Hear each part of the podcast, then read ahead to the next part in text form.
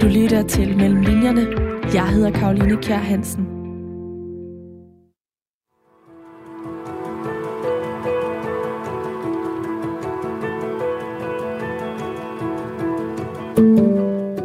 Forfatter Carsten Jensen brugte som 17-årig sin efterårsferie på sit fars skib. Det var et lille fragtskib, og for uden Carsten og hans far, så var der kun én anden sømand ombord. Hver aften så stak den her øh, sømand af til det nærmeste værtshus, og det samme gjorde han den aften, de nåede til Larvik i Norge. Den næste morgen, der stod det slemt til. Han havde på godt dansk rigtig ondt i håret, og samtidig så var det også en efterårsdag med grå, lavt hængende skyer og silende regn.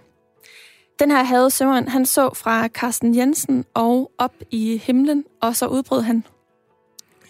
Der skal komme en dag, hvor alle verdens kvinder skal ligge i grøften og skrige på pik. Og der skal ikke gives dem så meget som en Som tomme. en tomme. Lige præcis. Kære lyttere, manden I kan høre her, det er Carsten Jensen. For den her sætning, den fandt vej til hans mastodont af en roman, Vi de druknede, 36 år senere. Og det er den bog, vi skal tale om i dag her imellem linjerne på Radio 4, og øh, det skal vi selvfølgelig sammen med dig, Carsten, så hjertelig velkommen til. Ja, tak skal du have. Mellem linjerne, det øh, er et program, hvor jeg taler med nogle af Danmarks dygtigste forfattere om alle de forberedelser og oplevelser, der ligger før deres bøger de kunne skrives. Med andre ord, alt det research-arbejde, som de har været ude i, og som ligger mellem linjerne i deres bøger. Og der er altså enormt meget research gemt mellem linjerne i Vidt Druknet, der udkom i 2006. Blandt andet så flyttede du faktisk tilbage til Marstal på øh, Ærø syd for Fyn, som var den her havn, I stævnede ud fra i efterårsferien, da du som 17-årig tog ud for at sejle med din far. Og så er du faktisk også aktuel med en bog nu her, hvor der er en parallel til Vidt Druknet, så det skal vi tale mere om lidt senere. Før vi skal det, så skal jeg lige høre, hvad tænkte du egentlig, da sømanden han sagde det her til dig som 17-årig? Ja, jeg tænkte, at det var da en fantastisk ting at sige. Jeg tænkte også, at øh, her er der en mand med en vision. Og så tænkte jeg, øh, til trods for min manglende livserfaring som 17-årig, så kunne jeg godt høre, at han nok havde fået et nej for meget fra kvindekønnet for at komme med den slags fantasier. Men jeg tænkte en ting til, som var nok, nok så afgørende, og det var, at en dag kunne jeg godt tænke mig at skrive en bog, hvor de taler sådan. Og det gjorde jeg jo så, da jeg skrev Vi de druknede. Lige præcis. Den udkom 36 år efter. Og der sidder måske nogle lytter derude og øh, tænker, hvad, der, hvad søren er der sket i de 36 år? Jeg synes lige, vi skal få præsenteret dig ordentligt. Du er uddannet med art i litteraturvidenskab øh, i 1981 fra Københavns Universitet. Og der er måske nogen, der kender dig fra politikens eller informationsspalter, hvor du har boldret dig i nogle år i hvert fald, og 10 år siden 1980'erne. Øhm, men der er nogle andre, og jeg selv inklusiv, der måske kender dig som forfatter. Du debuterede i øh, 1985, og så fik du med rejsebøgerne Jeg har set verden begynde, og Jeg har hørt et stjerneskud fra henholdsvis 1996 og 97, dit store folkelige gennembrud. Og så har du jo så udgivet i 2006, Vi de druknede, som er en Altså, jeg ved ikke helt, hvordan man beskriver den bedst, fordi det er virkelig en meget stor, fyldig øh, roman, men der er i hvert fald nogen, der beskriver den som en stor dramatisk fortælling om en række generationer af mænd fra sømands- og skiberbyen Marstal. Du flyttede jo selv væk fra Marstal for at læse litteraturvidenskab, øhm, og tilbage igen, da du så skulle research til øh, romanen. Men hvorfor endte du ikke selv med at blive en af de sømænd, som du skriver om? Jeg må nok lige korrigere lidt. Mhm. Mm-hmm. Faktisk flyttede min familie og jeg fra Marstal, da jeg var ni år gammel, til Aalborg, hvor jeg tilbragte de næste 10 år. Og nu håber jeg ikke, at nordjyske lyttere bliver fornærmet, men jeg havde Aalborg hver eneste sekund i de 10 år. Og Marstal blev ligesom min, mit tabte paradis, hvor jeg var tilbage hver sommer. Øhm, og hvorfor blev jeg ikke selv sømand? Min far var jo i det, man kaldte småskibsfarten, og den var på det tidspunkt dødsdømt. Den sejlede fragt rundt i Nord, Nordeuropa, Skandinavien, Tyskland, Polen, og kunne ikke konkurrere hverken med jernbane eller det stigende antal af store lastvogne, der fyldte de mange nye motorveje. Så han vidste godt, at han var den sidste generation. Så der var ikke nogen forventninger om, at jeg skulle træde i hans fodspor. Øh, men det afgørende var nok, at jeg havde astma, og astma gør jo en lidt fysisk handicappet. Jeg kunne ikke rigtig det, som alle andre drenge kunne, og som man forventer af en rask sømand. Det praktiske, fysiske liv interesserede mig ikke det ringeste. Jeg søgte ligesom tilflugt i bøgernes verden for at kompensere for, du kan kalde det min afmagt i den fysiske verden. Så jeg sad altid med næsen i en bog. Og min far kiggede ofte på mig, som om han ville spørge sig selv, dog uden at mistænke min mor, hvor fanden er han kommet fra? Som om, at han var blevet far til en lille marsmand eller en anden alien. Men hvad skete der så, siden at du tog tilbage til Marstal for at researche til uh, romanen her? Der gik jo alligevel flere årtier. Ja, det gjorde der. Jeg holdt en tæt forbindelse til Marstal, indtil jeg var sidst i 20'erne, hvor jeg kom der regelmæssigt. Og så kom der en meget, meget lang pause, hvor jeg slet ikke kom der. Og så var jeg ligesom nået til et sted i mit liv, hvor jeg følte, at det var det rigtige tidspunkt at se tilbage på barndommens land. Ikke en barndomsskildring, men jeg synes, Marstal havde en enestående historie. Og jeg vidste, at hvis jeg ikke fortalte den, ville den aldrig blive fortalt. Og øh, jeg flyttede ikke tilbage til Marstal, men jeg lejede først et hus, senere købte jeg et, og så begyndte jeg at komme der meget for simpelthen at genoptage kontakten og lave research til bogen. Og et lille sted øh, ved alle alt om hinanden, så der gik ikke ret lang tid før alle i Marstal vidste, hvad i alverden øh, ja, pludselig var dukket op for igen. Helt konkret så følger vi øh, Laurits, som er slægtens ophav, der er med i et søslag i 1848, og vi møder også hans søn, som bliver en velbeslået skibsredder, og senere hen en lille dreng, øh, Knud Erik.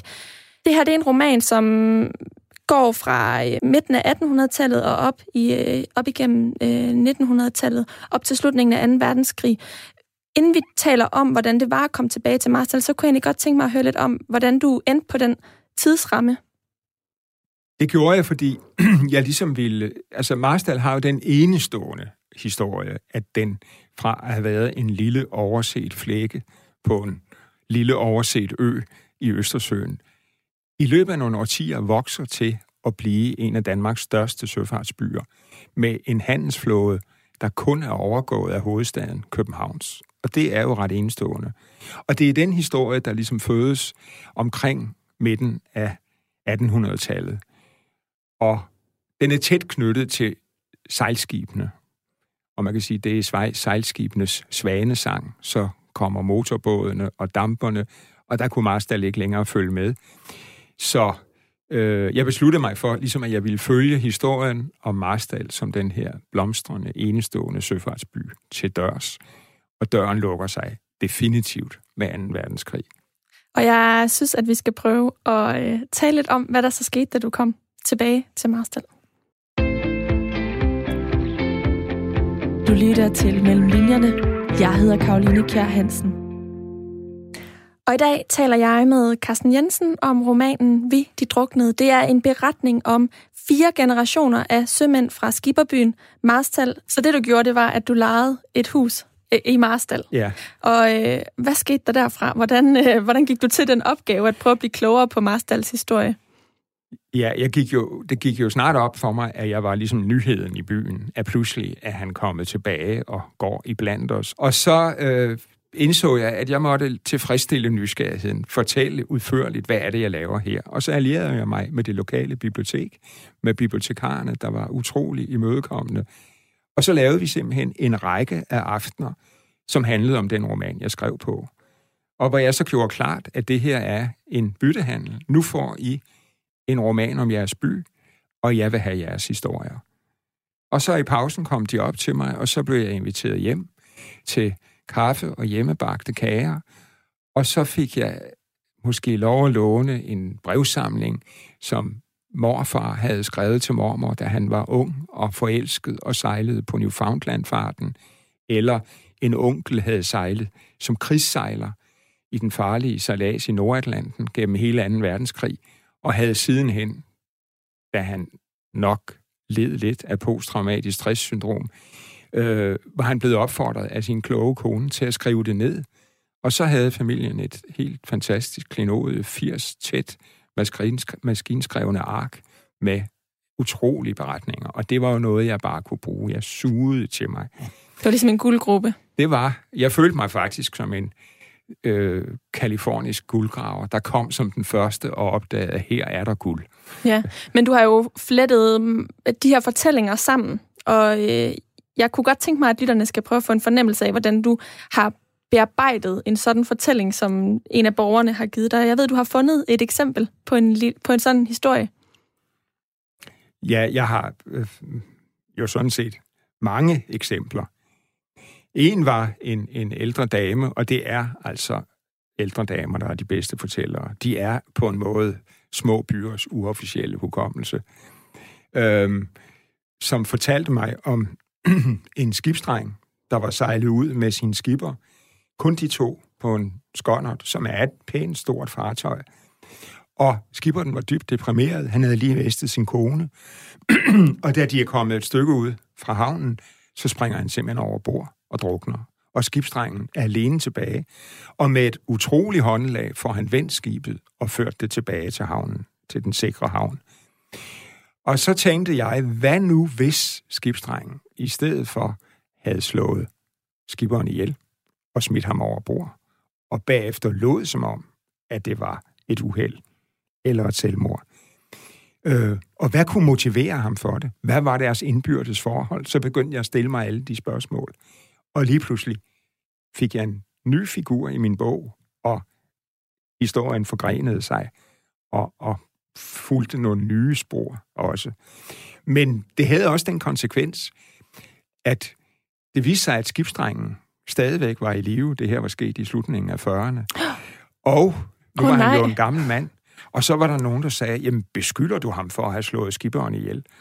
Og så måtte jeg jo dementere og sige, det her er jo altså en roman. Det er ja. min fantasi. Der er ingen, der bliver beskyldt for noget her. Jeg tror fuldt og fast på, at den version, jeg har hørt fra jer, er den rigtige. Jeg bruger den bare. Ja, så det er godt at kunne bare deklarere sine bøger det på forhånd. Det, ja. Men uh, Carsten Jensen, jeg kan ikke lade være med at tænke på, at når du... Altså, det her med at inkludere borgerne via biblioteket, samarbejdet der, ja. det er vel også, der er også en fare for, at uh, borgerne de så vil tage for meget ejerskab over historierne. Altså, hvordan, hvordan sorterede du i, i de henvendelser, du så fik? Ja, altså, nogen synes jeg jo var oplagte at bruge, og andre, nej, de og passede hvad, ikke ind. Det, jamen, jeg kan ikke forklare, hvordan udvælger man det. Det er en rygmavsfornemmelse. Siger det dig noget? Kan du ligesom tage det et sted hen? Passer det ind i helheden? Der har været... Altså, bogen er på 700 tætskrevne ark. Jeg har nok skrevet smidt 300 væk.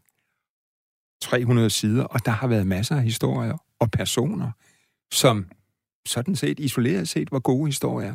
De passede bare ikke ind i fortællerytmen de passede ikke ind i, hvor jeg ville hen med det hele. Og der måtte jeg jo så forklare folk, som jeg kunne nogle gange risikere, at på gaden folk kom hen til mig og sagde, min bedstefar skal med i din roman. Og så måtte jeg sige, nu skal du høre, det er mig, der er kaptajn på det her skib.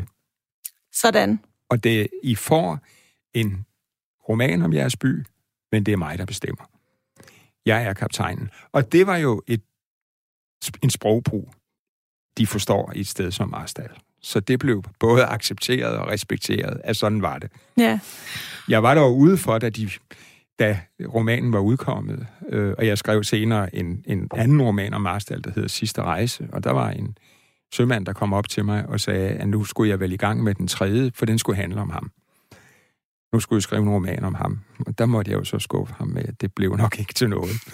Men har det egentlig ikke været svært, tænker jeg, at skulle altså, skuffe folk på den måde og sige nej, eller er du vant til det? Nej, det har jeg sådan set ikke haft det svært med. Det må jeg indrømme. Fordi jeg synes, at, at det, og det forstår folk godt, at en roman har sin egen ligesom, logik. Den er ikke et familiealbum. Heller ikke for en hel by. Vi kan ikke alle sammen være der, simpelthen. Nej. Men nu nævnte du den her øh, situation ude på, på skibsdækket, og den lille dreng, der, hvor du kom til at eller ikke kom til. Du digtede videre på historien, kan man sige. Hvad for en fortælling, at alle de her fortællinger, som du fik fra øh, byens gamle damer, gjorde egentlig størst indtryk på dig? Altså, der var en, en historie, som at det er lidt sjovt, som gjorde meget stort indtryk på mig, men som jeg ikke brugte ja. i romanen. Og den fandt jeg, der er sådan et kvartalstidsskrift, der er udkommet gennem de sidste 80-90 år, tror jeg, der hedder Ævrebogen, som jeg bladrede igennem, og det viste sig jo hurtigt at være en slags lokal se og hør. Øh, og der fandt jeg en historie fra dateret den 4. maj 1945, altså befrielsesaftenen, da Radio London meddeler, at de tyske tropper i Danmark har kapituleret. Og den aften viser det sig så, at øh, der er en frygtelig masse modstandsfolk i Marstal. Det har tyskerne aldrig opdaget. Men det er der altså, og de kommer på gaden. Og så står der så en notits øh, i Ærøbogen om en dame i Møllegade, der stående på sin balkon, havde sigtet på folkemængden med en skarpladt pistol. Og jeg tænkte, hvad er det her, der er foregået? Og jeg spørger så til et af møderne på Marstal Bibliotek. Okay. De vidste også, hvad det var for en dame. De vidste noget meget vigtigt. De vidste, hvor meget hun vejede. Hun var nemlig stor og tyk og tung. Og havde haft det problem, at hun ikke havde den store succes med mænd. Og jeg ved ikke, om det skyldes hendes façon, fordi der er mange mænd, der godt kan lide kraftige kvinder. Men hun havde ikke det store held i hvert fald. Men så pludselig en skøn forårsdag blev øen fyldt med unge mænd, der ikke havde noget mod en tur i høet med hende. Og det var de år, som resten af danskerne kaldte de fem forbandede år. Det var tyske besættelsestropper, men hun havde det sjovt med dem. Og så på et tidspunkt kan hun jo godt se, hvor det her bærer hen. Og øh, så beder hun sin sidste elsker om at give hende en pistol og lære at bruge den. For hun var en fremsynet dame. Så da modstandsbevægelsen i Marstal, den hidtil ukendte modstandsbevægelse i Marstal, kommer for at hente hende, for det var jo almindeligt kendt, at hun var madras. Øh, og hun skulle jo så ydmyges, slæves gennem gaderne, par, klippes skaldet og udstilles og overmales, formodentlig i en øjen tilstand med hagekors så ventede hun på dem med en skarpladt revolver, som hun tydeligvis vidste, hvordan hun skulle bruge. Og skød hun så? Nej, fordi modstandsbevægelsen i Marstal kom øjeblikkeligt i tanke om, at de havde vigtige ærner andre steder. Så hun slap. Okay. Og jeg har ikke sympati for hende, men jeg har sådan set en vis god følelse for, at hun slap for den der behandling. Men jeg fortalte den her historie ved et foredrag, og da foredraget var slut, så kom der en mand hen til mig, som vel har været, ja, på min alder, tror jeg. Og så blev han ildrød i hovedet, så sagde han, det var min mor. Og så løb han ud af lokalet. Hvad tænkte du så? Jamen, ja, så tænkte jeg, jeg tænkte selvfølgelig, hvad han følt. Og på en eller anden måde fik jeg det lidt dårligt med det, for jeg havde jo fortalt det som en joke. Og det var det jo nok ikke for ham. Jeg ved ikke, hvad der blev af hende senere. Det fik jeg aldrig spurgt om. Grunden til, at hun ikke er med i romanen, det er, at romanen slutter klokken. Den slutter den 4. 4. maj 1945 kl. 20 om aftenen. Og det her skete kl. 21.30. Ja, så kunne det ikke være med. Så kunne det ikke være med, nej. Men hvorfor, hvorfor uh, tog du ikke den historie med? Hvorfor kunne du ikke sige, at altså, det er jo en roman, nej, du fordi kunne jeg ville have det til, at, til at, at slutte på en anden tone. Okay. Altså, den slutter jo med, at alle og der er det eneste øjeblik, hvor den bliver øh, surrealistisk. Fordi marstallerne giver sig jo til at danse i gaderne for at fejre, at krigen er forbi, og alle de mange, mange mænd i byen, der har været borte i fem lange, onde år, nu kan vende hjem, hvis de er i live. Det var der jo mange af dem, der ikke var. Øhm, og så gjorde jeg det, at alle de personer, vi har lært at kende i løbet af romanen, der jo spænder over 100 år, de er der også, og de danser med og de fleste af dem er jo døde for længst. Og det gjorde jeg, fordi jeg ville ligesom også vise, hvordan, hvor tæt forbundet vi er med fortiden. Øh, hvordan at der i en, i en by med både den fællesskabsfølelse og den livsstil, som jo dikterede livet ubønhørligt og ubarmhjertigt, der er der i grunden ikke den store skældning mellem nutid og fortid. Fortiden er med hele tiden. Det er fint sagt, synes jeg. Du nævner biblioteket og de gamle damer, og de har uden tvivl haft en stor betydning for tilblivelsen af Vittigt Druknet, som vi i dag taler om researchen til. Men en, et andet sted, som også havde stor betydning for tilblivelsen, det var museet i Marstal. Ja, Marstal har jo et helt enestående søfartsmuseum, som øh, jo er virkelig selskabt. Der har været meget få professionelle museumsfolk involveret. Det er skabt af folk fra byen, ikke mindst af den nu afgåede direktør Erik Kromand, som har været direktør i 40 år og gik af her forleden dag faktisk. Og, og øh, jeg gik over til dem. Det var det første, jeg gjorde, og sagde, jeg vil skrive en bog om jeres by. Jeg sagde ikke en roman, for jeg var lidt uklar på, hvad det var i starten. Og så sagde de, så rakte de mig en nøgle, så sagde de, det er nøglen til vores arkiv. Gå ned og kig der. Og Til en tillid. Så, ja, og der var det enestående arkiv, fulde af håndskrevne beretninger. Og så blev jeg øh, meget gode venner med museets historiker, øh, Carsten Hermansen, som indtil i dag har skrevet 16 bøger om søfarten og livet på, på Ærø, især i Marstal. Mm. Og han var en enestående kilde af viden. Jeg tror ikke, jeg kunne have skrevet romanen uden ham. Det var lige meget, hvad jeg spurgte om, så kunne Carsten altid svare. Og stod han altid til rådighed? Nej, jeg, han, han, han er, hvad skal vi sige, et kulturelt kraftcenter i Marstal. Han er byens organist, arkivar på his museet, en yndet foredragsholder, og han har også et kor. Så nej, jeg måtte lidt tilpasse mig den travle mands rytme, ja. men det gjorde jeg også gerne. Men hvordan kunne du egentlig finde ud af, hvornår du havde brug for hjælp til ham? Altså, jeg tænker, der var jo masser af materiale at gå til i museet. Hvordan var det sådan konkrete spørgsmål, du så havde, ja, du kunne gå til med det. ham? Ja, fordi altså, når vi nu taler om research, så havde jeg ikke før prøvet at skrive en roman, der krævede en masse research. Og jeg havde faktisk den oplevelse. Jeg havde skrevet to romaner, Kannibalernes nadver og Jorden i munden, og jeg var endt med at konkludere, at jeg ikke egnede mig til at skrive romaner. Det havde jeg i grunden ikke i mig. Så øh, det havde jeg ligesom lagt til side. Det lyder ret vildt, du siger det nu, ja, fordi at men, den bog, du har liggende foran dig, den er som sagt 700 sider, og du, ja, også, altså, du skriver ja, stadig, Carsten. Men jeg tog en chance, kan du sige. ja. der findes faktisk, Meget heldigt. Der findes faktisk et interview undervejs i Weekendavisen, hvor jeg fortæller, at jeg skriver på den, og jeg ikke ved, om jeg kan. Det må man kalde ærlighed. Altså. Ja. Anyway, øh, men, men med researchen, der havde jeg den ligesom oplevelse, at jeg skal vide alt om søfart. Og jeg skal vide alt om søfarten i Marstal, før jeg begynder at skrive. Og havde jeg holdt fast ved det, så havde jeg stadigvæk siddet og lavet research. Nu, 20 år efter. Og så havde jeg en, heldigvis for mig, min kæreste dengang, senere kone, Lis Jensen, som er britisk forfatter. Hun sagde til mig, nu gider jeg ikke høre dig tale mere om din research. Hold din kæft og sæt dig ned og skriv.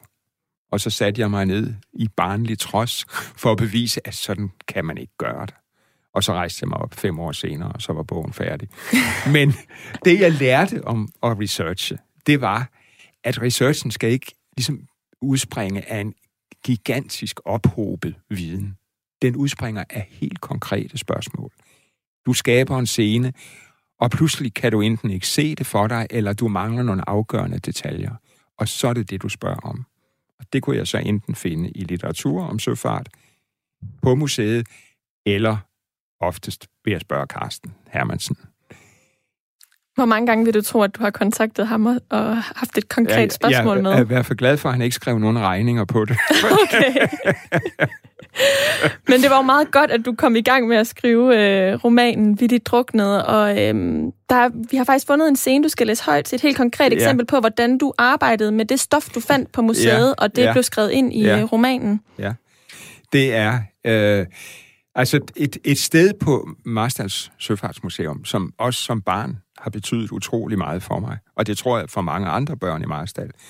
Det er et helt ekscentrisk rum, der hedder Rummet for hjembragte sager.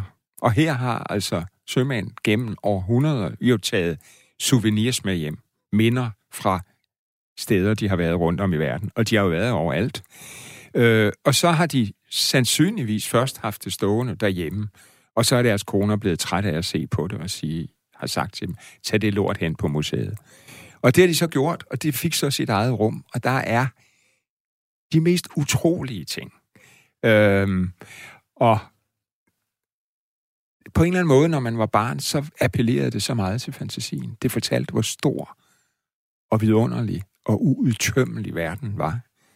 Jeg havde en barnepige, for der var ikke nogen børnehaver i Marstal, da jeg var barn.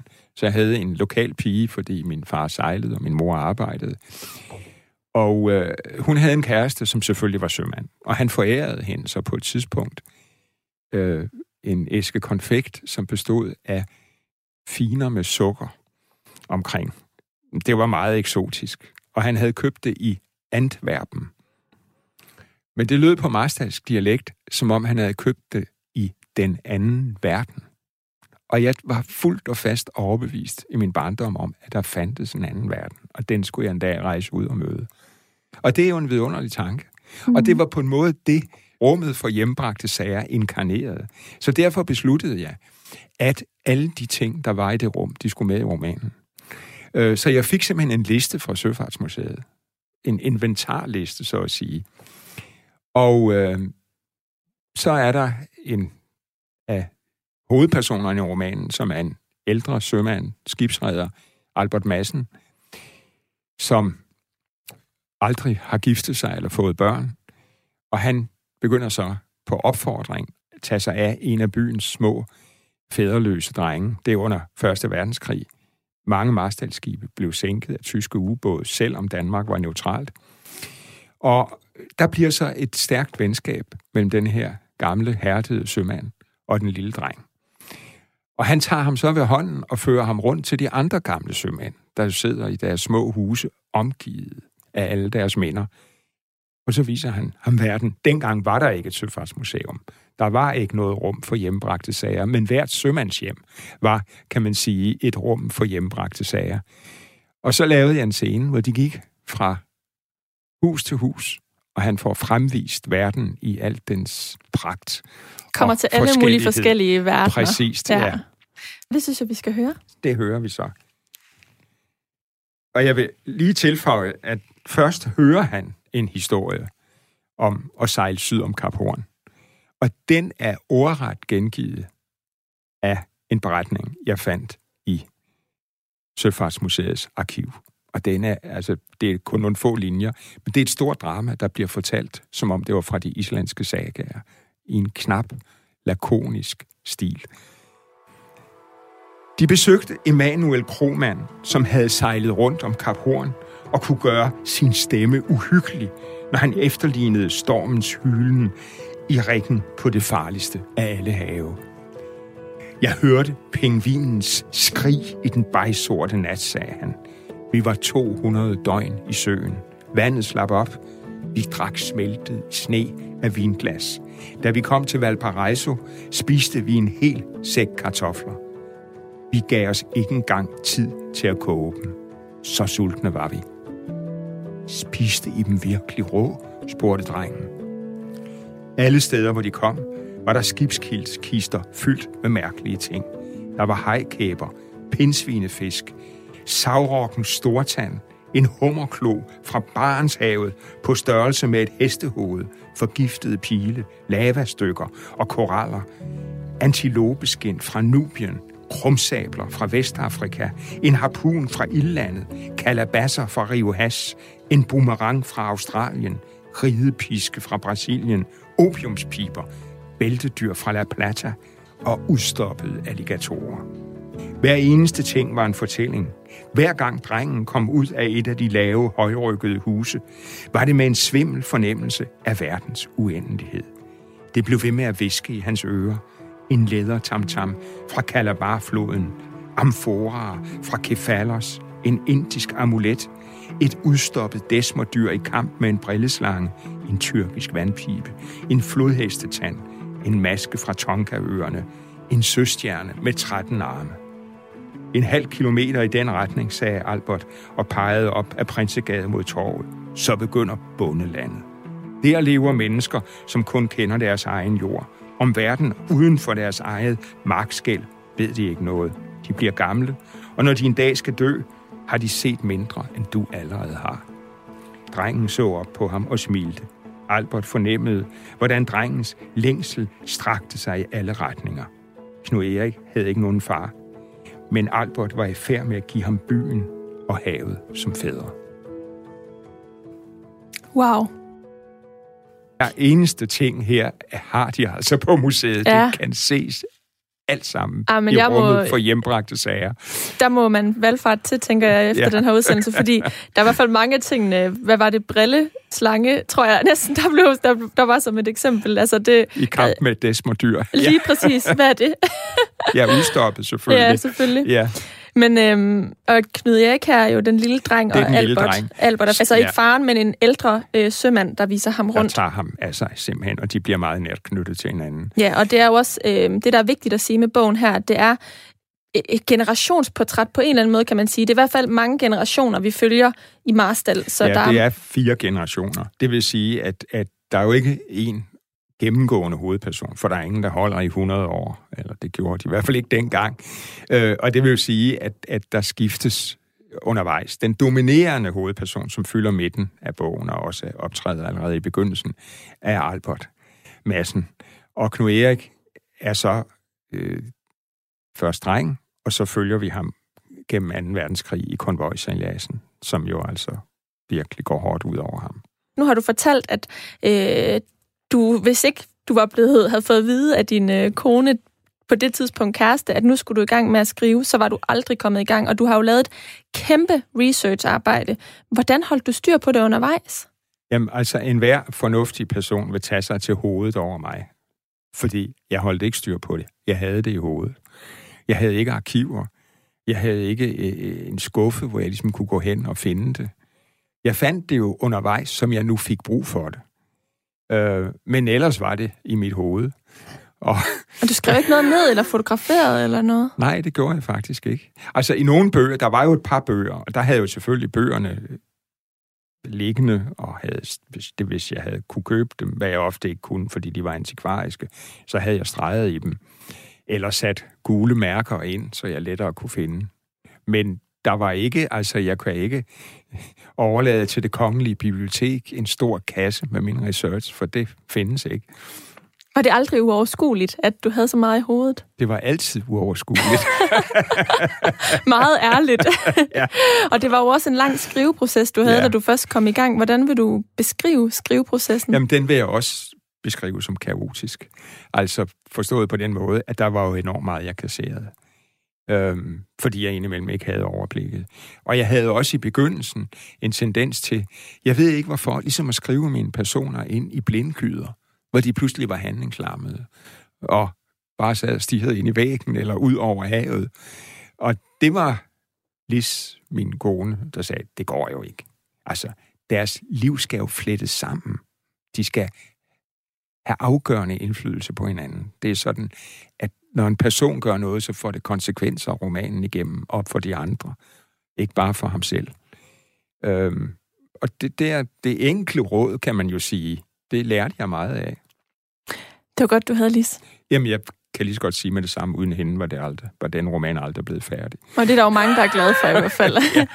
var, der, var der egentlig nogen, som, øh, som læste den igennem, inden den blev øh, udgivet? For eksempel Karsten fra, øh, fra museet? Nej, det var der ikke. Altså, øh, jo, altså der var det sådan, at vi ville, jeg havde det som en æresag, at en gavet sømand skulle kunne læse den igennem, og han måtte ikke finde fejl. Han måtte ikke sige, hold kæft, sikke en landkrab, han aner ikke, hvad han skriver om. Så vi havde en søkyndig, der simpelthen fik penge for før udgivelsen, og læste den igennem fra ende til anden og sige, hvad der var forkert. Der var heldigvis ikke ret mange ting. Det var ikke, øh, hvad hedder det, noget stort job for ham. Til gengæld blev han forelsket i en af de kvindelige hovedpersoner. Han skrev ud i maven, der skrev han, ej, sikke en lækker sild, hende kunne jeg godt tænke mig at møde. Men det kunne ikke rigtig lade sig gøre. Men det fortæller jo også noget om, hvor, hvor malerisk du har skrevet, når han ligefrem kunne se hende for ja. sig. Men du har i hvert fald fået masser af læsninger, også positive læsninger efterfølgende. Du har en masse fortællinger, ved jeg, omkring læsere, der har øh, henvendt sig. Jeg synes, vi skal prøve at tale lidt om, hvordan det er gået med bogen, efter at den mm. er mhm. udkommet. Du lytter til Mellem Linjerne. Jeg hedder Karoline Kjær Hansen. Og for de nytilkommende lyttere, så kan jeg sige, at jeg i dag taler med Carsten Jensen om hans kæmpe arbejde med romanen Vittigt Druknet, der udkom i 2006.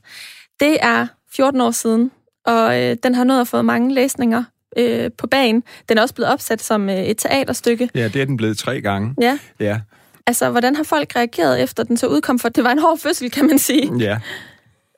Men altså, jeg har jo fået alle mulige reaktioner fra læsere. Jeg mødte en dame i Marstalds Gader, som gik hen til mig, og så sagde hun, min familie hader dig. Og så sagde jeg, hvad har jeg gjort? Så sagde hun, da jeg først var begyndt på din roman, kunne jeg ikke holde op. I tre dage hverken købte jeg ind eller lavede mad. og det synes Du jeg, lige at blive det var bange. da en kompliment. Ja. Altså, ja.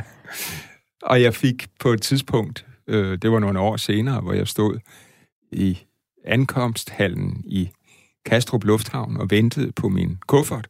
Og så kom der en mand hen til mig og sagde, at han havde læst romanen, og at hans far havde sejlet under krigen, og aldrig nogensinde ville tale om det. Han anede ikke, hvordan det var at være krigssejler. Og så sagde han, og så læste jeg din roman. Og jeg græd en hel dag. For pludselig var det gået op for ham, hvad hans far havde været igennem. Og der føler man jo i sådan et øjeblik virkelig, at ens roman har en mission. Hvordan påvirker det dig, at du har øh, kunne give den type læseoplevelser? Jamen, det giver mig utrolig meget. Altså, det gør det jo virkelig værd. Altså, det er jo på den måde også et stykke ufortalt historie, jeg har fortalt. Og jeg har også nogle gange tænkt, at, at der var alle de sømænd fra Marstal, der aldrig kom hjem igen. Og det vil sige, ingen ved heller, hvordan de omkom. Andet end deres skibe blev skudt i sænk, eller de gik til, fordi skibet løb på et skær ud for Newfoundland, eller blev slået til pindebrænde i en storm på Nordatlanten. Men på en måde har jeg bragt dem hjem. På en måde har jeg fortalt historien færdig. De grave, der ikke er på kirkegården i Marstal, de er der nu på en måde i fortællingens medie. Og det, der synes jeg, at, at romanen opfylder en, en funktion. Men for nu at springe et helt andet sted hen, når du spørger om læsere. Den seneste læser, jeg har fået, og det opdagede jeg i sidste uge, og det var en kæmpe overraskelse. Øh, jeg har, da bogen udkom på engelsk, så lavede min kone sådan en såkaldt Google Alert på We the Drowned. Altså ordene, det er jo et ret specielt titel. Det vil sige, at hvis der noget sted på nettet dukker en henvisning op til romanen, så får jeg linket.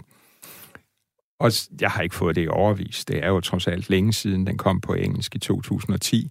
Men så her, forleden morgen, var der en Google Alert. Jeg åbnede den, og der læste jeg i et interview i et stort amerikansk ugeblad, at gitarristen fra Rolling Stones, Keith Richard, var i færd med at læse Vi det druknede. Ej, hvor godt. Ja, der tænkte jeg, wow, det havde jeg sgu aldrig forestillet mig, Nej. at den ville nå så langt. Han sagde han sagde, han bogen? blev spurgt af journalisten, hvad laver du under pandemien? Hvad får du tiden til at gå med? Og så sagde han, jeg læser en stor roman af en dansk forfatter, Carsten Jensen. Vi de druknede. Og så tænkte jeg, yes, Keith. jeg følte også, at det der pussy, jeg har jo lyttet til Rolling Stones, siden jeg var 12 år gammel, tror jeg, øh, og fulgt med næsten fra starten. Og på en måde fik jeg øh, mulighed for at betale tilbage alle de gode oplevelser, jeg har haft gennem årene. Jeg kommer nok aldrig til at møde ham og spørge, hvad han synes. Men det... Man skal aldrig sige aldrig. Nej. Men Carsten, jeg kan ikke lade være med at tænke på, at det var svært for dig at skrive den her bog. Hvad, hvad, hvad, vil du sige til dig? Altså, hvis du kan gå, kunne gå tilbage i tiden og sige noget til dig selv dengang, eller hvis der sidder nogen derude, der sidder og kæmper med et lignende projekt, hvad kan du så sige til dig selv eller til lytterne? Nå, men jeg vil jo sige, at nu siger du svært. Jamen, altså, en hver kvinde, der føder et barn, ved, hvor svært det er. Det skygger jo ikke for glæden. Det er også svært at bringe et stort romanværk til verden. Men det er også givende. Der er så mange gode øjeblikke undervejs, hvor man bliver revet med af sproget og sin egen fantasi. Øhm, der er en, det er forløsende. Jeg følte mig forløst, da jeg havde skrevet den. Jeg følte på en måde også, at jeg havde indfriet et uudtalt løfte til min egen hjemby. At jeg også havde betalt en taknemmelighedsgæld tilbage. For jeg har altid følt, at det var et godt sted at blive født. Jeg synes selv, at jeg blev taget fra byen alt for tidligt. Men jeg synes, at på de få år, jeg var der, næsten ni, nåede den at give mig så meget, at, at jeg stadigvæk føler, at det er der, jeg kommer fra. Og du har også et hus der nu? Nu har jeg også et hus, ja. Jeg har haft det nogle år, ja. Mm. En af de seneste læsere, du har haft, har jo faktisk også haft ret stor betydning for øh, den bog, som øh, du er aktuel med nu, Øvelser i afsked, hvor du refererer til lige præcis vi de druknede. Normalt så plejer jeg ikke at vi så meget plads i programmet Nej. til, øh, hvis, det er, hvis forfatterne er aktuelle med nye bøger, men det giver rigtig god mening. I det her tilfælde vil du ikke prøve at tage os øh, med tilbage til for halvandet år siden, hvor du fik en henvendelse fra en læser? Jo, jeg fik en henvendelse fra en øh, norsk læser, som også er professor, Hans Jørgen Vige hed han. Og øh, han har skrevet mange ting, også søfart, og han har også skrevet en bog om sorg. Og han har øh, beskæftiget sig meget med, øh, der var en stor ulykke i Norge for 45 år siden, en boreplatform, Alexander Killand, væltede øh, i en storm, og der omkom 129 mennesker. Og han havde så opdaget, at mange, han blev konfronteret med, der havde lidt tab, de læste Vi de druknede, og fandt trøst i den. Altså, det handlede om tabet. Det kan man jo godt sige, titlen antyder jo, at det her handler også om tab. Det handler om mennesker, der drukner, der går til. Øh, men, og så skrev han et, en artikel om mig, hvor jeg, han kaldte mig sorgens forfatter. Og sådan havde jeg aldrig selv tænkt, øh, set på mig selv, eller tænkt på vidt druknet. Og så bad han mig komme til Norge og holde et foredrag på årsdagen for ulykken for Alexander Killand, bordplatformen. Og jeg satte mig sådan ligesom hen og begyndte at tænke over, jamen, hvad er det, han har set i bogen? Jeg genlæste den ikke, men jeg bladrede igennem, og kunne også godt se, hvad han mente, fordi den ene af hovedpersonerne, Albert Madsen, øh, under 1. verdenskrig, hvor der var 50 søfolk fra Marstal, der omkom, og der laver jeg en situation, hvor den lokale præst ikke magter at være den, der overgiver dødsbudskabet til familierne. Og det bliver så i stedet for den gamle kaptajn, der ligesom har den autoritet, han kender havet. Han kender familierne. Så det bliver ham, der må overbringe dødsbudskabet. Og jeg skildrer ret detaljeret, hvad tanker han gør sig, og hvordan han gør det, og hvordan familierne reagerede. Og så skete der nogenlunde samtidig det, at min kone, øh, Lis, mistede sin yngste søn, Raf, som kun var 25 år gammel. Og øh, det var jo en stor, forfærdelig omvæltning i vores liv. Og man ved jo, at livet bliver aldrig det samme igen. Og øh, på et tidspunkt øh, begyndte jeg så at skrive om vores tab og vores sorg. Og så gik jeg tilbage til Vittigt Druknede og til efterfølgerens sidste rejse hvor der også der er en kvinde, som mister, og det er var ikke noget, jeg fandt på. Hun mistede syv af sine otte børn. Øhm, og prøvede ligesom at få styr på, hvad sorg og tab af børn vil sige. Fordi mange af de søfolk, der forsvandt, det var jo øh, unge mennesker. Og da jeg kom til verden i begyndelsen af 50'erne, der havde byen i 2. verdenskrig, en by med 3.000 indbyggere, mistet 80 af deres mænd. Og det er mange. Det svarer til, at Danmark mistede 100.000 mennesker under 2. verdenskrig. Eller København alene 20.000. Og der var aldrig nogen, der talte om det. Nu var jeg jo også et barn. Men jeg må jo være vokset op i ligesom en by, hvor sorgen var massivt til stede. Og mennesker på en eller anden måde måtte finde ud af at bearbejde den. Og min måde, jeg ved ikke, om man kan bearbejde sorg. Tabet bliver jo ikke væk. Det er der lige smerteligt hele tiden. Men en måde, jeg ligesom, hvad skal vi sige, omgikkedes min sorg på, var at skrive om den. Øh, på mange forskellige måder. Og også fordi det slog mig, at så kom jo pandemien. Og vi gik alle sammen i selvisolation, som vi kaldte det i foråret. Og i sorg er der meget, der minder om selvisolation. Man bliver asocial. Man er ikke særlig opsøgende eller social. Og lige pludselig gik hele verden i selvisolation, som om hele verden gik i sorg. Øhm, så det har jeg faktisk skrevet en bog om, der hedder Øvelser i afsked. Og de første kapitler handler så faktisk om, hvordan jeg har omgået sorgen i mit eget forfatterskab, uden at ane, at en dag skulle det også blive virkelighed for mig. Men det er også helt vildt at tænke på, at du har skrevet en bog, der netop hedder Vittigt druknet, og har mange mennesker i sorg, eller karakterer mm-hmm. i mhm. sorg med, uden at du har, har fokus på det. Hvad, hvad tænkte du, da du så tilbage på bogen øh, her øh, sidste år, da du blev kontaktet, og altså nu her, hvor du har beskæftiget dig med den siden februar, hvor Raf gik bort? Jo, men jeg kan jo se, at jeg har, altså jeg har jo indset, at skulle jeg fortælle historien om Marstal, så kunne jeg ikke gøre det uden at konfrontere mig med tab, med det, at familier simpelthen taber andre familiemedlemmer. Altså, der var jo stort set ikke en familie i Marstal, der ikke havde, hvor man ikke havde mistet en ægtemand, en søn, en bror, en onkel. Øh, og når de gik ned på havnen for at sige farvel, når skibene sejlede ud om foråret, og jo nogle gange først kom tilbage år senere, jamen så vidste alle godt, at det var også en generalprøve på døden. Det, der bare lignede en afsked på en havn. For nogen kom ikke tilbage. Det vidste alle. Det sad i bevidstheden. Øh, og der, der er sådan et udtryk, som jeg selv ofte har hørt, og jeg også bruger i romanen. Øh, Marstal og ældre mennesker, når de bliver spurgt, hvordan de har det, så siger de, det går, det skal det jo. Og der ligger, det lyder som en afvisning af spørgeren, men det er det i grunden ikke. Der er faktisk meget livsvisdom i det svar. Fordi det handler jo også om, at når man bliver ramt så hårdt, øh, at man nogle gange kan miste simpelthen motivet til at leve videre, så er der en pligt, en pligtfølelse, en pligtfølelse over for de andre. Og det tror jeg, der har været et sted som Marstal. Og jeg oplever det også selv, at når man lider sådan et tab, jamen så er der en pligtfølelse, der sætter ind. Man har andre, man skal være der for. Så det er godt, der er det fællesskab? Ja, det er det. Og der er vi jo en kultur, som i stigende grad er blevet fattig på ritualer, når det gælder død og sorg.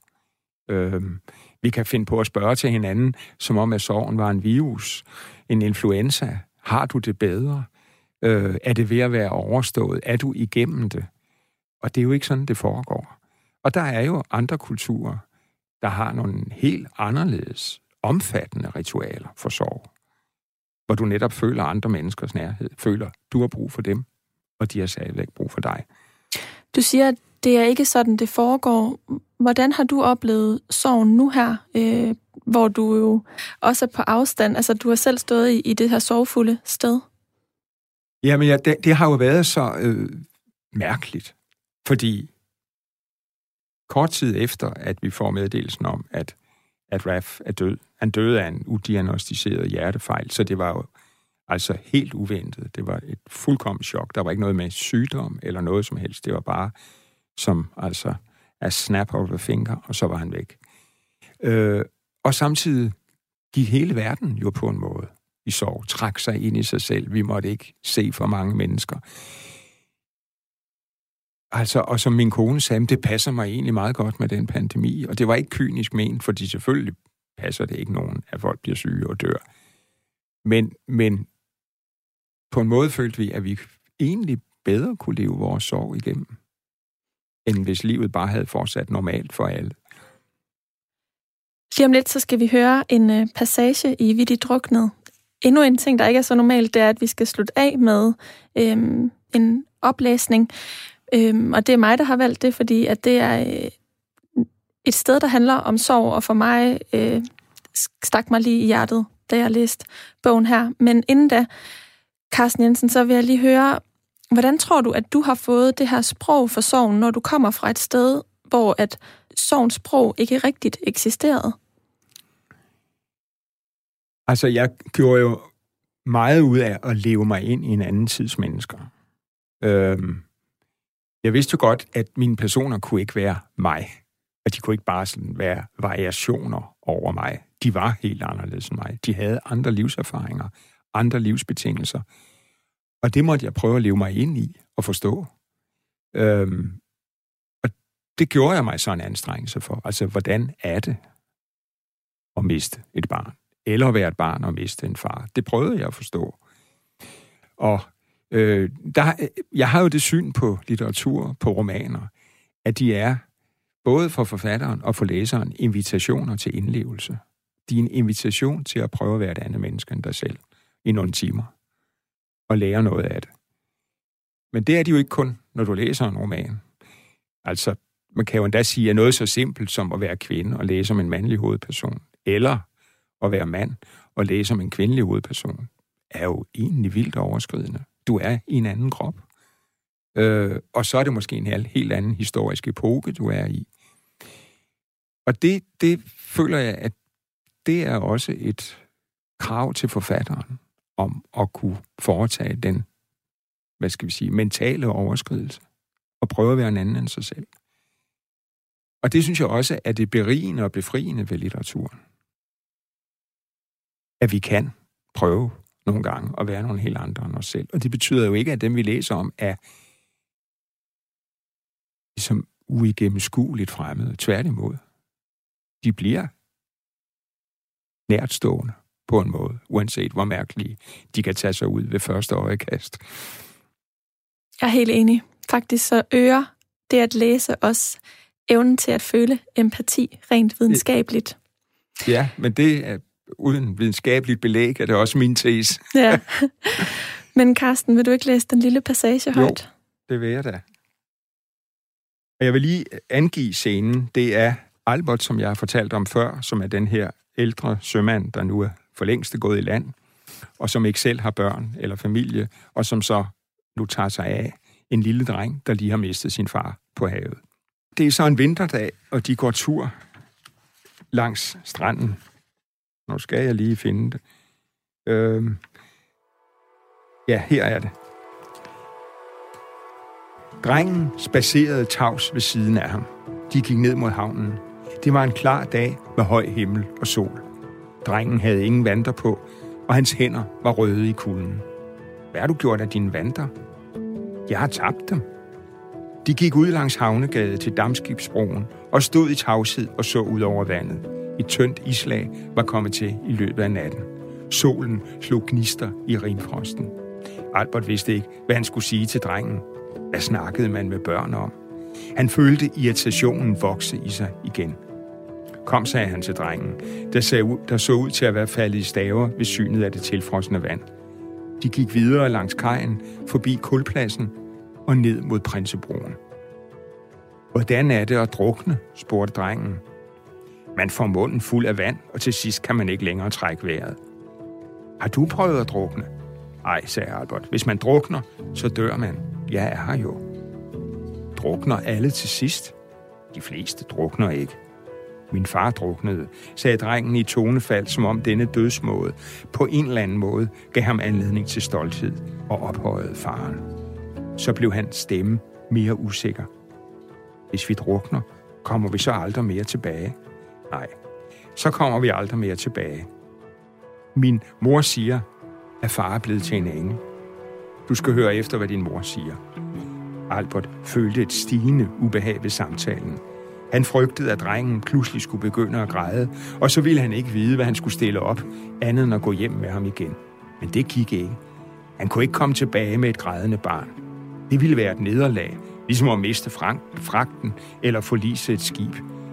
Han prøvede at aflede drengens opmærksomhed. Havnen var fuld af skibe, der lå fortøjet side om side ved jagtpælene. Enkelte skibe blev holdt, blev holdt tilbage af ejerne på grund af krigen. Andre var kommet hjem for vinteren. Lige nu var det ikke til at se, at Marstals tid som søfartsby var ved at være forbi. Albert pegede ud på skibene. Skal du være sømand, spurgte han, og fortrød i det samme sit spørgsmål. Drukner jeg så ligesom min far? De fleste sømænd kommer hjem igen. Så bliver de gamle, ligesom mig, og dør til sidst i deres seng. Jeg vil være sømand som far, sagde drengen, men jeg har ikke lyst til at drukne og blive spist af en fisk, og jeg vil heller ikke dø i min seng, for den er til at sove i. Kan jeg slet ikke slippe for at dø? Nej, sagde Albert. Det kan du ikke. Men du er så lille. Du har så mange år at leve i. Det er næsten det samme som at slippe. Vil du gerne dø? Det gør ikke noget. Jeg er så gammel. Så er det lige meget, om jeg dør. Så du er ikke ked af det? Nej, jeg er ikke ked af det. Mor er ked af det. Hun græder hele tiden. Så trøster jeg hende. Du er en god dreng, sagde Albert. Han pegede ud over vandet. Se, der ligger en damper. Når du bliver sømand, bliver det sikkert en damper, du kommer ud og sejle med. Kan damper ikke synke? spurgte drengen. Albert så på damperens sortmalede skrog. I rendring stod der på stævnen med hvide bogstaver. Jo, sagde han. Det kan de godt. Tusind tak, Carsten Jensen. Selv tak. Og tusind tak, fordi du ville komme her ind i studiet hos ja. mig og fortælle om dit arbejde med Vittigt Druknet, og ikke mindst om din nye bog, Øvelser i afsked. Tak, fordi du inviterede mig. Du har lyttet til Mellem Linjerne.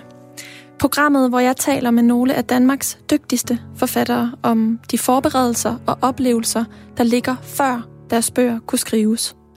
Alt det researcharbejde, de har været ude i, og som ligger mellem linjerne i deres bøger. Mit navn er Karoline Kjær Hansen, og jeg håber, vi lyttes ved.